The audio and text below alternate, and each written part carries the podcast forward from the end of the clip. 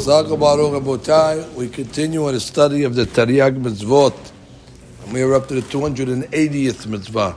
And that is Shelo Yochal Shum Zar Teruma. That a non-Kohen is not allowed to eat teruma. It's a negative commandment. Again in Parashat Emor. The Pasuk reads Vechol Zar Lo Yochal Kodesh. Straight up. Any stranger, which is non-Kohen, cannot eat kodesh. It's in Perek Bet Pasuk Yud. Kodesh includes teruma, and the Gemara says it also includes bikurim. The shoresh of the mitzvah, ממעלות הקודש שיאכלוה משרתי השם ונשיהם ובניהם ועבדיהם אשר קנו להם ונותנים אותה לבהמתם ulkol hayatam ולא לאחרים. Because this uh, food is Kodesh, it should only be eaten by the ones that serve a Kadosh Baruch Hu and to their immediate family and their acquisitions. So again, because of the Ma'ala, the uh, advantage that these foods have over other foods, indeed these are Kodesh, so they should only be eaten by people on that higher standard. Now some of the mitzvot, there's laws that this law uh, has, and they are the following. Number one, if a Kohen has an Eved Kana'ani, so we know that that's considered Kinyan Kaspo. That's considered his acquisition that he owns. The Eved Kana'ani of a Kohen gets to eat Tiruma as well.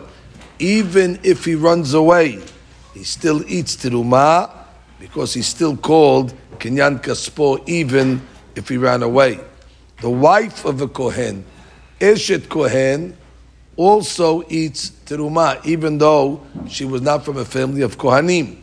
Once she marries the kohen, she gets to eat, even if uh, she is moredet.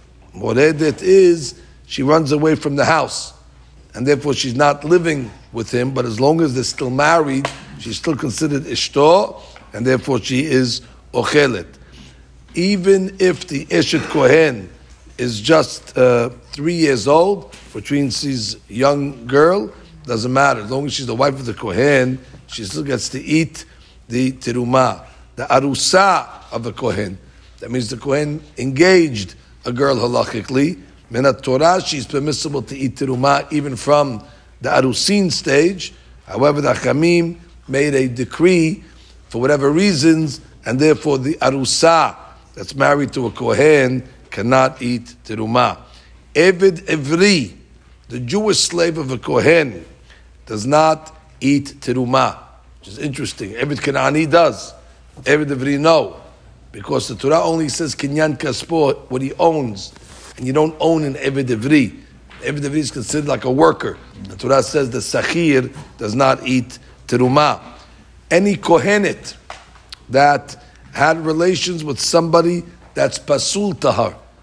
For example, a, uh, um, a Kohenet uh, went with uh, somebody that was, let's say, Pesul Kiuna. She had uh, relations with a uh, uh, forbidden Pesulta. She becomes a halala.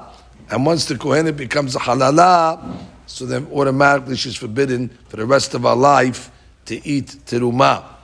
Furthermore, somebody that has a, a brit milah, but then he draws the orla in a way to cover the brit milah. That's called moshech orlato. So it looks like he's not circumcised. With Rabbanan, the rabbis put a penalty on him. He's not allowed to eat teruma. Now, there's an interesting discussion over here.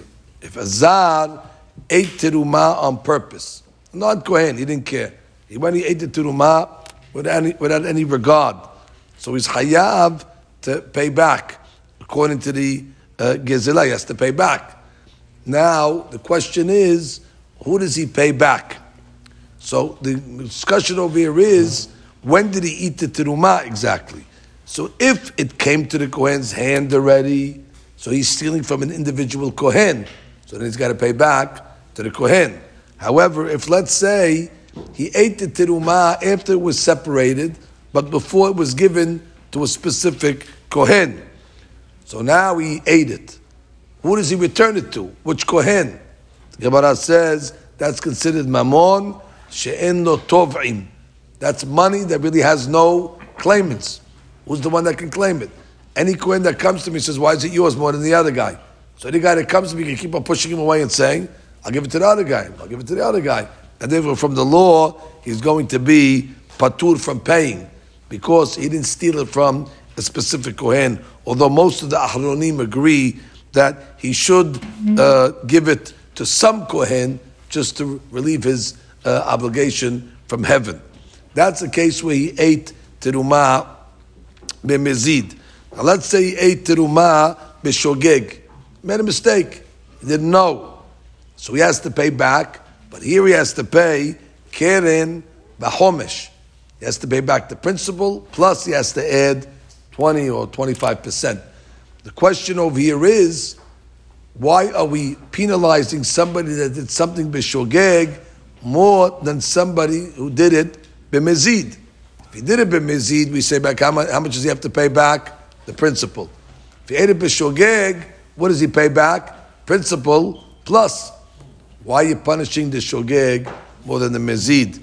And the Mefarshim explain is because the mezid gadol avonom neso. His sin is too great in order to get kapara. So therefore, his punishment will be la'atid lavo in the future.